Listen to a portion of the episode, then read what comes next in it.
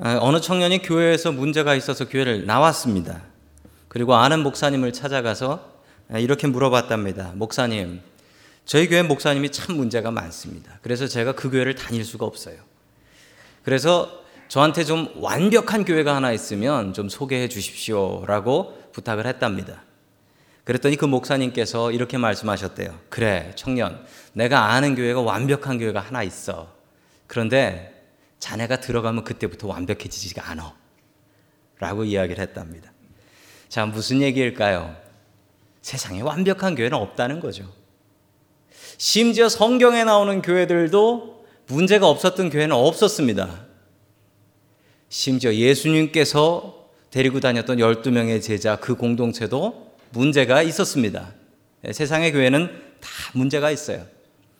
얼마 전에 한국 성남에서 있었던 일인데 몇 달 전 일입니다.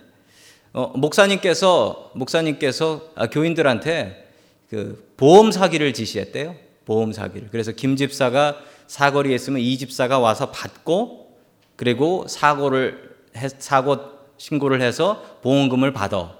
그래서 교회를 위해 쓰자고. 예, 두 분 집사님은 아멘 하고 순종하면서 가서 보험 사기를 하셨답니다. 세상에는 정말 별의별 교회가 다 있고 별의별 문제들이 다 있는 것 같습니다. 그 문제에 뭐 저희 교회는 예외겠습니까? 저희 교회는 어떤 다른 문제가 없겠습니까? 있지요. 오늘 성경에 나오는 고린도 교회도 이 문제가 좀 많이 있었던 교회입니다. 고린도 교회라는 교회가 있습니다. 그 교회를 향해서 썼던 편지가 두 장이 있죠. 그 첫 번째 편지가 고린도 전서, 두 번째 편지가 고린도 후서라는 편지입니다.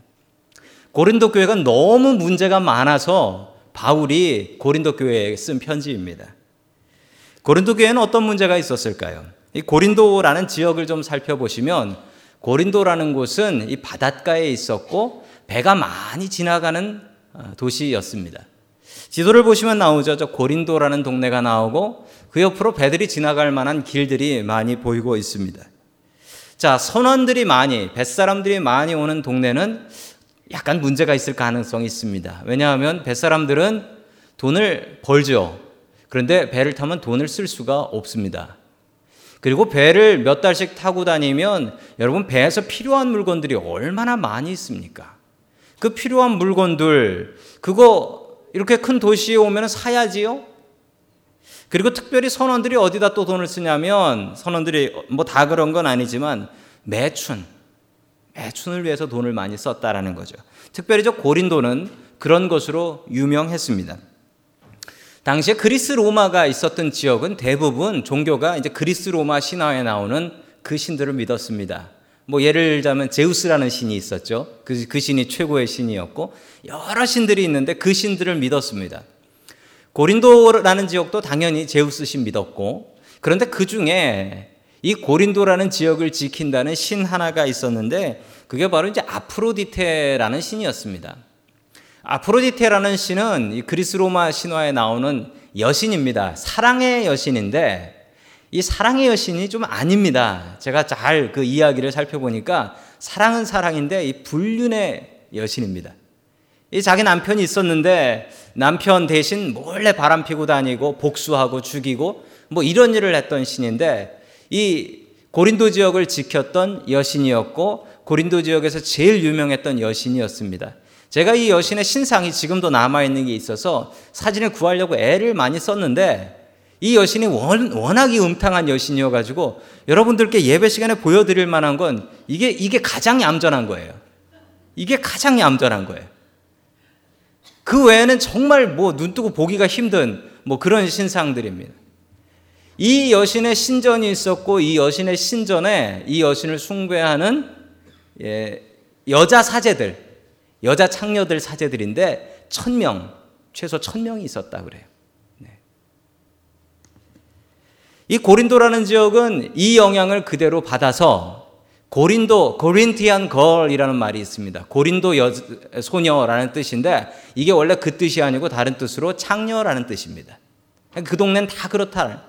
천 명이나 그런 여자들이 있었고 그 동네 사는 사람들은 다 그랬다라는 거죠. 고린도의 닉네임으로는 별명으로는 선원 뱃사람들의 낙원, 술 주정뱅이들의 천국, 정숙한 여자의 지옥 이라는 닉네임을 가지고 있었습니다.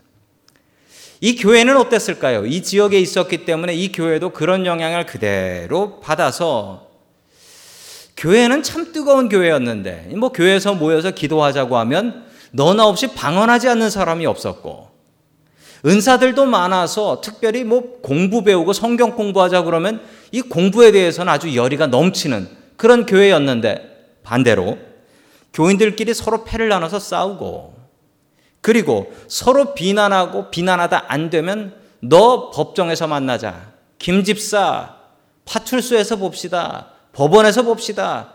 그리고 법원에다 고발해 버리고 심지어는 근친 상간이 있었는데 계모가 자기 스탠머더가 아들하고 간통하는 일까지 있었다.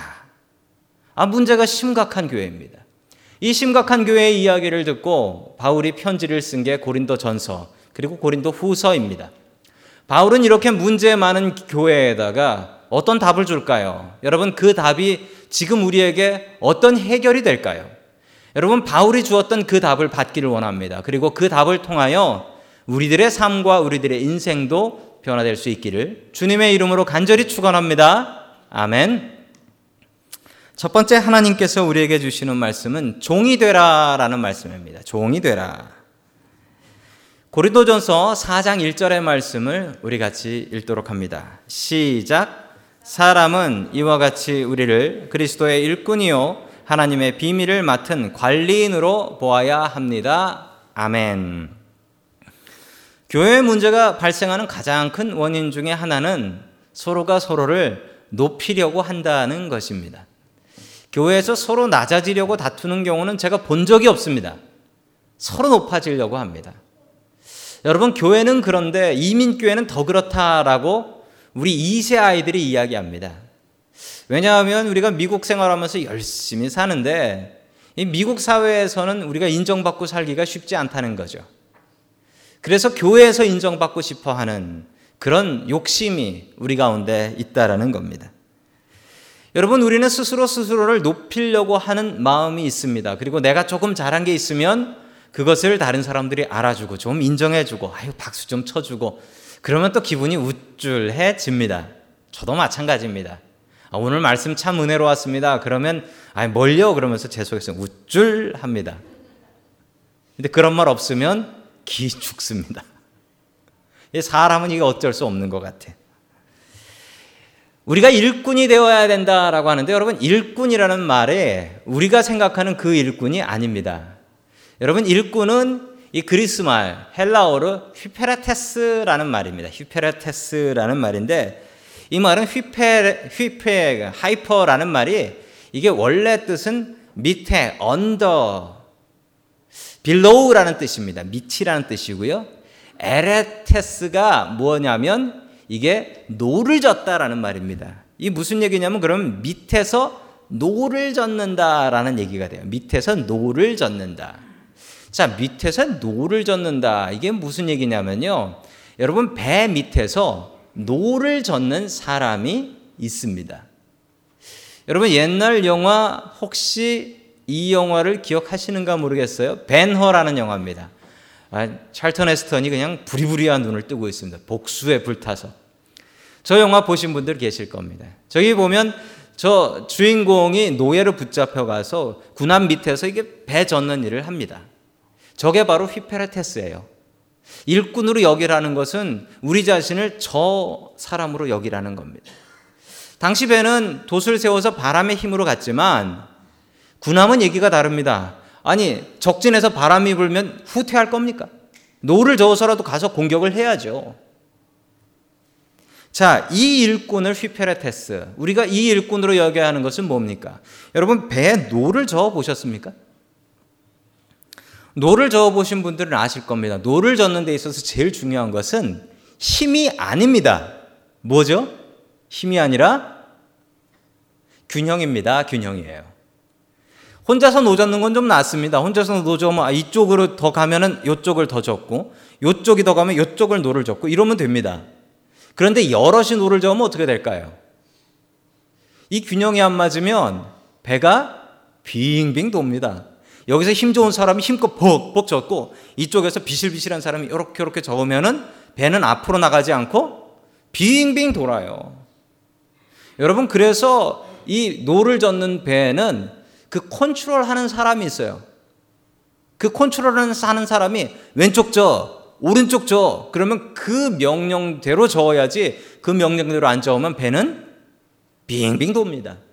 그래서 한국말에 이런 말이 있습니다. 사공이 많으면 배가 어디로 간다? 산으로 간다. 산으로 간다. 그래서 오늘 하나님의 말씀 일꾼으로 여기면 제일 중요한 항목이 있는데 그게 뭐냐면 바로 2절의 말씀 같이 봅니다. 시작. 그리고 맡은 자에게 구할 것은 충성이니라. 아멘. 충성입니다. 제 나름대로 열심히 하는 게 중요한 게 아니라 충성해야 됩니다. 누구에게? 오른쪽 저, 왼쪽 저라고 하는 주인에게 충성해야 돼요. 종에게 제일 중요한 것은 내 나름대로 열심히 하는 것 아닙니다. 주인의 일에 충성해야 돼요. 여러분 열심히 살 수는 있습니다. 종업원을 새로 뽑았어요. 종업원을 뽑았는데 일을 와서 열심히 해요. 지 나름대로 열심히. 지 나름대로. 아니 회사에 도움이 되게 가게에 도움이 되게 주인의 도움이 되게 해야지 제 나름대로 열심히 해요. 어떻게 하시겠습니까? 이런 종업원. 잘라버려야죠. 열심히 하고 잘리는 거예요. 왜 그렇습니까? 주인의 뜻대로 열심히 해야죠. 주인의 뜻대로 열심히 하지 않으면 안 됩니다. 여러분 다시 이 종을 맡은 자라고 해요. 일꾼을 맡은 자라고 하는데 여러분 우리는 맡은 사람들입니다. 무엇을 맡았습니까? 우리의 인생을 맡은 사람들이죠. 하나님께서 우리에게 맡겨 주셨습니다. 하나님께서 얼마나 좋은 주인이시냐면 얼마나 우리를 잘 믿으시는지 우리도 착각하게 만드셨어요. 우리도 우리 것이라고 생각하게. 내 주머니에 있는 게 내 것. 내가 타고 온 차가 내 것. 내가 살고 있는 집이 내 것이라고 착각할 정도로 우리에게 정말 믿고 맡겨주셨습니다. 그래서 우리가 종종 착각합니다. 이게 내 거지. 여러분, 죽어서 가지고 갈 수 없는 것은 내 것이 아닙니다. 여러분에게 가진 것, 죽어서 가지고 갈 수 없는 것들 아닙니까? 여러분이 사시는 집이 죽고 나서 누구 집이 될까요? 여러분이 타고 다니시는 차가 여러분 죽고 나서 누구 차가 될까요? 여러분이 가지고 있는 물건들 죽고 나면 어떻게 될까요? 누구한테 주든지 아니면 태워서 없앨 겁니다. 죽고 나서 가지고 갈 수 있는 게 내 것입니다. 여러분, 하나님께서는 우리를 청지기, steward로 맡겨 주셨습니다. 맡은 사람의 구할 것은 무엇입니까? 충성. 주인에게 충성입니다. 주인이 원하시는 대로 사용해야지. 여러분, 우리가 하나님 앞에 언젠간 서겠죠. 섰을 때 하나님께서 무엇이라 말씀하실까요? 너 내가 원하는 대로 내 재물을 내 인생을 참 잘 썼다라고 칭찬받을 수도 있을 것이고 너는 참 이기적으로 내 마음대로 살았구나. 너는 하나님 생각도 안 하고 너는 내 가족도 생각지 않고 너는 내 이웃도 생각지 않고 이기적으로 살다가 왔구나. 이런 이야기 들을 수도 있을 것입니다. 여러분 참 좋은 건 우리가 주인 뜻대로 살면 우리의 책임이 없다는 겁니다. 우리가 주인 뜻대로 하다가 사고가 나면 그건 내 책임이 아니에요. 누가 책임지십니까? 주인님께서 책임져 주세요. 여러분, 우리의 삶의 주인은 하나님이십니다. 그분이 우리에게 인생을 선물로 주셨습니다. 우리는 우리 자신을 일꾼으로 여겨야지 혹시라도 여러분 우리 자신을 주인이라고 생각하지 마십시오. 우리 자신을 일꾼으로 여기고 하나님께 충성 다하는 저와 여러분 될 수 있기를 주님의 이름으로 간절히 축원합니다. 아멘. 두 번째 하나님께서 우리에게 주시는 말씀. 우리가 뭐 같이 살아야 된다고요? 사형수처럼 살라. 아이고 이거 참 겁나는 얘기입니다. 우리가 사형수처럼 산다라는 것 얼마나 겁나는 일인지 모릅니다. 그런데 여러분 정말 정말 이렇게 살아야 됩니다. 정말 이렇게 살아야 돼요.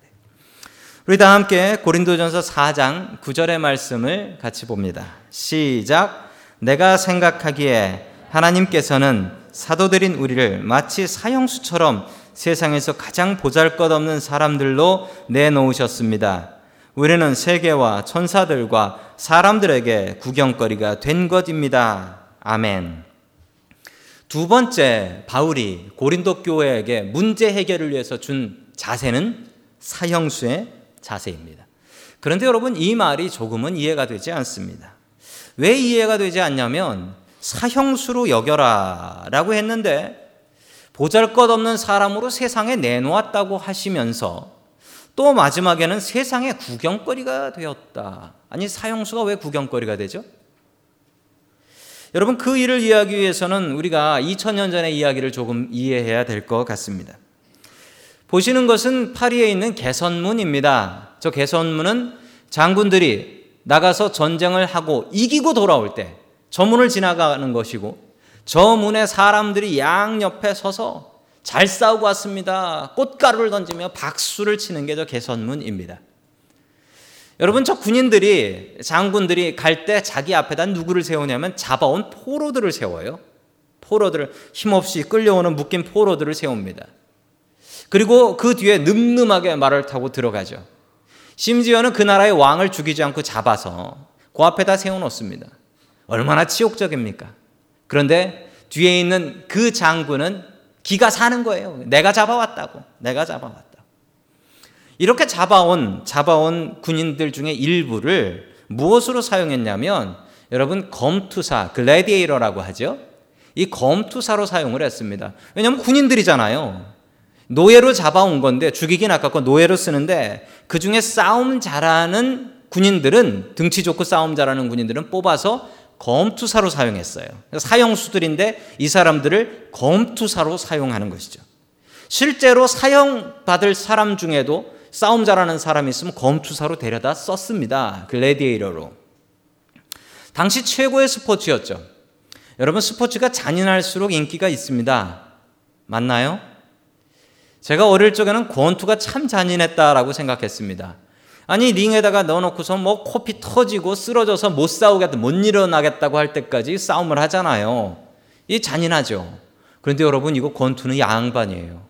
요즘은 MMF 2종 격투기라고 있어요. 2종 격투기. 그건 뭐냐면 쓰러져도 상관없어요. 기절할 때까지 때려요. 그런데 사람들이 난리가 나요. 그걸 보고서 박수를 치고 남자만 그런 줄 알았어요. 아, 여자들이 소리를 지르고 난리예요. 어? 기절할 때까지 때리라고. 아주 올라타가지고 기절할 때까지 사람을 때리더라고요. 그걸 보고 사람들이 소리 지르고 난리가 나요. 여러분, 그거보다 더 잔인한 게 이 글래디에이러, 검투사들의 싸움입니다. 실제로 죽이니까요. 내가 죽이라고 응원하면 진짜 찔러 죽여요. 로마 사람들은 당시 할 일이 없었습니다. 왜 할 일이 없었냐면 전쟁에서 포로들 잡아오지. 그럼 포로들 일 시키면 되지. 그리고 식민지에서 먹을 것 항상 올라오지. 먹을 거 남아서 썩어들지. 뭐 좀 할 거 없을까? 그러면 동네에 포스터가 붙어요. 오늘 검투사 경기가 있다고. 백인하고 흑인하고 싸우면 누가 이길까? 흑인하고 아시아 사람하고 싸우면 누가 이길까? 사람하고 사자하고 싸우면 누가 이길까? 가자. 여러분 저기 들어갈 때 입장권 로마 시민은 공짜 lifetime 멤버십 무, 무제한 갈 수 있었어요. 사람들은 저길 가서 즐겼고 배웠습니다. 크리스찬들이 저기에 던져져요. 여러분 예수 믿으면 저기 던져졌어요. 여러분 예수 믿는 사람도 그랬는데 사도들이면 사도들은 저기에 던져져요. 그러니까 그 얘기를 하는 거예요.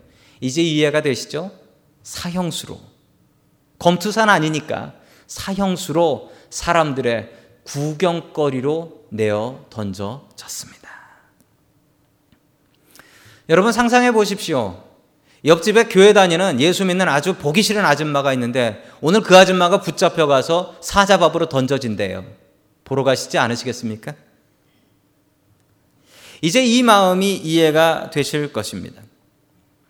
사형수의 마음으로 살라라는 것. 그 당시 사람들의 마음이었습니다. 사형수의 마음, 시간의 소중함을 알죠. 여러분 사형수들의 마음을 아십니까? 여러분 글들을 통해서 사형수들의 마음을 보면 이 사람들은 하루하루가 그렇게 소중하대요. 사형이 어떻게 집행되냐면 이 사형수가 자기 죽을 날을 몰라요.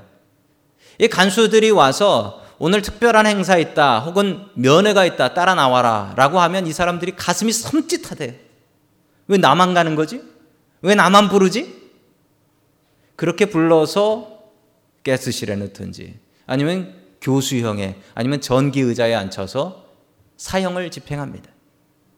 그래서 이 사람들은 종교를 가져요. 믿지 않던 예수님을 믿어요. 왜 그럴까요? 언제 죽을지 모르니까. 얼마나 삶에 대한 욕구가 간절한 사람들인지 모릅니다. 여러분, 사형술의 특징이 있어요. 사형술의 특징은 죄를 지었다. 두 번째는 그 죄 때문에 죽는다. 여러분, 우리들의 특징이 있어요. 우리들의 특징 얘기해 볼까요? 죄를 지었다. 그 죄 때문에 죽는다. 똑같네요. San Quentin Prison 감옥에 사형수들이 여럿 있습니다. 여러분 그 사형수들이 먼저 죽을까요? 우리가 먼저 죽을까요? 물론 그분들이 먼저 돌아가실 것 같아요. 그런데 거기 계신 분하고 저하고 누가 먼저 죽을까요? 그건 봐야 할 노릇이죠. 제가 먼저 죽을 가능성이 있을까요? 없을까요? 있지 왜 없어요? 있지 왜 없어요? 여러분 그런데 그 사형수들은 나 죽을 날을 생각하며 그날을 준비하며 삽니다. 그런데 밖에 사는 우리들은 영 안 죽을 것 같이 죽음을 회피하고 죽음을 준비하려 하지 않습니다. 누가 더 지혜로운 사람인가요? 사형수들이 더 지혜로운 사람들입니다. 여러분 그 마음을 갖고 사셔야 돼요. 바울이 이야기하는 건 이것입니다. 내일 죽을 거라고 생각하면 오늘 그렇게 살겠나? 내일 죽을 거라고 생각하면 교회에서 교인들끼리 서로 얼굴 보면서 싸우고 정죄하고 미워 고발해 법원에서 만나자라고 하겠나? 죽을 사람들이 하는 일이 있습니다. 죽기 전에 자기가 미안한 사람들을 찾아서 만난대요. 그래서 사과하고 용서받는데요. 여러분 그 지혜가 사형수들한테는 있는데 죽을 사람들한테는 있는데 왜 분명히 죽는 우리들에겐 없을까요? 바울이 고린도 교회에게 부탁하는 것입니다. 항상 살 것 같이 생각하지 말고 내일 죽을 것 같이 오늘이 마지막 같이 살면 그렇게 안 될 텐데. 여러분 우리 자신을 다시 한번 돌아보시길 원합니다. 여러분 내일 죽을 거라고 생각하면 오늘 이렇게 사시겠습니까? 제가 어릴 적에 보던 영화가 있는데 명절이 되면 꼭 나오는 영화가 있습니다. 명절이 되면 꼭 나오는 영화. 성룡이 나와야 명절입니다. 성룡 영화 아 정말 정말 많이 나왔어요. 또 하나 뭐 명작이긴 한데 빠삐용이라는 영화를 저는 몇 번을 봤는지 기억이 안 나요. 명절만 되면 그 긴 영화를 TV에서 꼭 보여줬어요. 저는 그 장면이 생각납니다. 빠삐용이 너무 배가 고파서 그 감옥에서 바퀴벌레를 잡아먹는 그 장면. 식사 전에 죄송합니다. 그건 아주 그 바퀴벌레 약 광고에도 한번 나왔어요. 이 빠삐용이라는 영화가 있는데 저는 그 영화 중에 어렸을 땐 잘 이해가 안 됐는데 지금 정말 가슴에 와닿는 장면 하나가 있습니다. 이 빠삐용이 감옥에서 잠을 자다가 꿈을 꾸는데 그 꿈 내용입니다. 꿈을 꾸는데 자기가 이제 사막 가운데 영화의 한 장면입니다. 사막 가운데 이제 터덜터덜 걸어가는데 저기에 11명 가운데는 재판관입니다. 저게 아마 천국에서 하나님을 만나는 모습을 패러디한 것 같아요. 재판장을 만나요. 만나서 이렇게 얘기합니다. 나는 억울하게 감옥에 왔습니다. 내가 억울한 거 당신도 아시지 않습니까? I'm innocent. 나 죄 지은 적 없습니다. 그랬더니 저 재판관이 그래요. 그래, 네가 사람은 안 죽였지. 그런데 너한테는 더큰 죄가 하나 있어? 그게 뭡니까? 라고 빠뿅이 물어보니까 저 재판관이 이야기합니다. 사람들이 보통 저지르는 죄인데 아주 흉악한 죄지. 너는 내 인생을 허비했어. 그래서 이 빠삐용이 이 얘기를 듣고 고개를 탁 숙이면서 guilty, guilty, 유죄 라고 얘기하며 돌아가서 자기 감방으로 들어갑니다. 자기의 인생을 허비하다가 내 마음대로 살다가 내 뜻대로 인생 즐기다가 내가 지금 이 감옥에 들어와 있네. 라고 얘기를 하는 거예요. 빠병이 그걸 인정하고 자기의 인생이 소중하다는 것을 깨닫고 탈옥해요. 그러고 탈옥해. 여러분 사형수의 마음으로 살아가십시오. 빠삐용의 마음으로 살아가십시오. 만약 고린도 교회 교인들에게 이 사형수의 마음이 있었다면 교인들끼리 그렇게 싸우지 않았을걸요. 서로 고발하고 그렇게 음탕하게 죄 짓고 살지 않았을걸요. 여러분 지금 우리들에게 주시는 말씀입니다. 여러분에게 중요한 그 중요한 것이 만약 내일 죽는다면 우리가 사형수라면 그것이 중요할까요? 다시 한번 생각해 보시길 원합니다. 사형수 같이 빠삐용 같이 간절한 마음으로 살아갈 수 있기를 주님의 이름으로 간절히 축원합니다. 아멘. 마지막 세 번째로 하나님께서 우리에게 주시는 말씀은 스승이 아니라 아버지가 되라라는 말씀입니다. 스승이 아니라 아버지가 되라.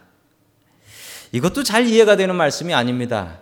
여러분 한국에서는 스승님은 존경받잖아요. 스승님은 존경받아요. 아버지보다 훨씬 존경받죠. 그런데 무슨 스승이 아니라 아버지, 어머니가 되라 라고 바울은 해결책을 이야기하는 것일까요? 우리 15절 말씀 같이 보겠습니다. 시작. 그리스도 안에서 여러분에게 1만 명의 스승이 있을지 몰라도 아버지는 여럿이 있을 수 없습니다. 그리스도 안에서 복음으로 내가 여러분을 낳았습니다. 아멘. 여러분 학교 다니실 적에 선생님들 다 기억나시나요? 혹시 초등학교 1학년 때 선생님 기억나시나요? 아, 기억나시면 머리 좋으신 분이에요. 여러분, 선생님들이 여러분들이 있습니다. 이 초등학교 때는 그래도 담임 선생님만 기억하면 되는데 이제 중고등학교 가면 어이구 선생님이 과목마다 있고 대학교 가면 내가 그때 무슨 과목을 어떻게 들었던가 이뭐 선생님도 잘 기억이 안 납니다. 뭐 저는 학교 다닐 적에 정말 존재감이 없는 기억이 안 나는 학생이었던 것 같습니다. 저희 과가 40명이었고 어, 남자가 딱 20명이었고 그 중에 4년 동안 군대 안 가고 휴학 안 하고 다닌 사람은 한 다섯 명밖에 안 됐는데 제가 졸업할 때 교수님을 딱 찾아갔더니 교수님께서 그 영화 올드보이의 그 유명한 대사 하나를 저에게 날려주셨습니다. 너는 누구냐? 설마 그럴 줄은 몰랐는데 제가 너무 얌전히 학교를 다니다 보니까 뭐 그런 대접을 받았던 것 같습니다. 스승님은 여럿 있습니다. 그렇지만 그 스승님들이 다 기억이 나지 않습니다. 여러분 바울은 이야기합니다. 지나가는 스승님이 아니라 나는 너희들에게 지나가지 않는 아비가 되고 싶다. 여러분 이 이야기를 이해하려면 이 스승이라는 말, 이 말을 좀 그리스어로 이해하셔야 될 것 같습니다. 파이다고고스라는 말인데 여러분 이 파이다라는 말이 어린이, children이라는 말이고 그리고 아고고스라는 말이 가르친다, educate, rule한다, 가르친다, teach한다라는 말입니다. 자, 그러면 뭐냐면 아이들을 가르치는 사람, 뭐 선생님이죠. 그런데 이 말을 성경의 로마서에서는 몽학 선생이라고도 이야기합니다. 이 말이 무슨 얘기냐면요. 여러분 당시에는 두 가지 교육이 있었다라고 합니다. public school 학교가 있었고 또 하나는 private school이 있는데 홈스쿨링이에요. 집에서 가르치는데 누구를 하냐면 여러분 아이들 가르쳐 보셨죠? 우리 이민 오신 분들 아이들 공부 숙제 봐주신다고 봐주면 어떻습니까? 아주 괴롭습니다. 사전 펴놓고. 도대체 이게 무슨 말이야? 이뭐 한국말로는 우리가 알잖아요. 그런데 애들 쉬운 수학 문제를 하나 봐주려고 해도 이 사전 펴놓고 이게 뭐야? 한참 보고서 이게, 이거 알잖아. 이게 얼마나 힘든 일입니까? 그래서 당시, 잠시 전에도 말씀드렸듯이 뭐 그리스 로마 시대는 노예가 흔했으니까 공부 많이 한 노예를 사옵니다. 일할 노예는 힘센 노예를 사고 공부 많이 한 노예를 하나 사와요. 그래서 그 노예한테 우리 애들을 가르치라라고 시킵니다. 그러면 그 노예가 애들을 가르치는데 엄하게 가르쳤대요. 회초리를 들고 가르쳤대요. 노예였지만 회초리를 들고 아이들을 가르쳤다라고 해요. 그런데 문제는 아이가 자라가지고 이제 이 노예한테 배울 게 없어. 그럼 어떻게 되냐면 이 노예를 팔아버립니다. 다른 애를 가르쳐야 될 집에다가 팔아버리는 우리 집에서 뭐 일도 못하는 이 나이든 이 종을 쓸 데가 없다는 거죠. 그래서 팔아버려요. 여러분 여기에 나오는 스승이 바로 이 파이다 고고스입니다. 바울은 고린도 교회에 잠시 머물렀다가 지나갔어요.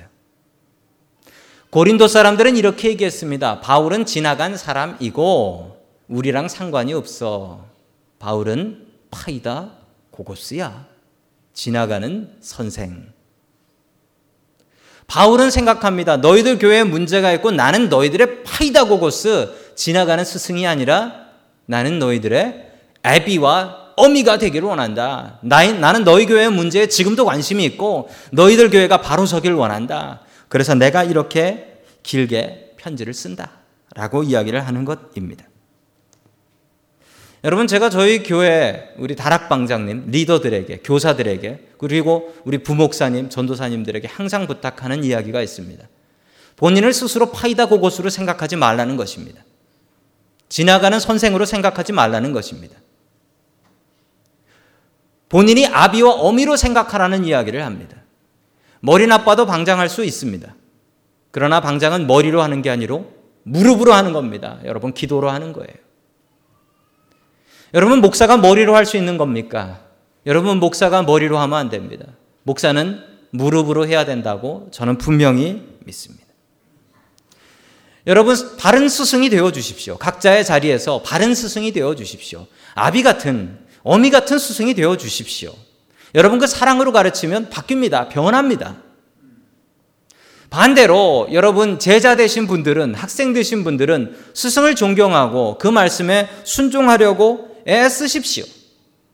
여러분 지나가는 스승이 되면 안 됩니다. 파이다 고고스가 되면 안 됩니다. 여러분 아비와 어미가 되어야 됩니다. 저희 교회 안에서 서로가 서로의 관계가 지나가는 스승, 우리 방장 1년 참으면 지나간다. 이게 되어서는 안 됩니다. 여러분 그럼 파이다 고고스예요. 아비와 어미가 될 수 있어야 됩니다. 바울은 이야기합니다. 지나가서 기억도 안 나는 선생 되려고 하지 마십시오. 하나님 앞에 아비가 되십시오. 어미가 되십시오. 자식을 변화시키는 그런 사람 되십시오.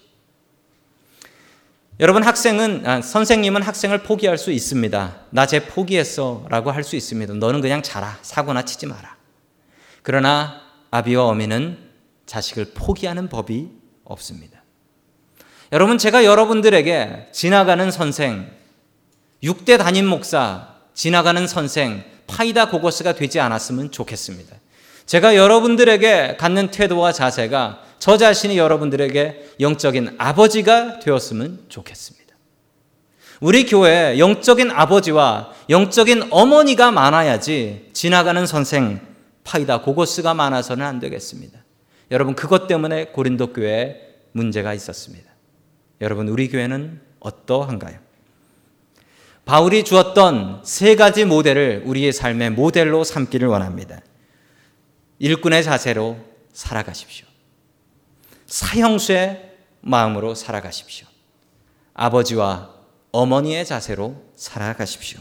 이 세 가지 모델을 통하여 나 자신이 변화되고 우리 교회가 바뀌고 우리 가정이 변화될 수 있기를 주님의 이름으로 간절히 축원합니다. 아멘.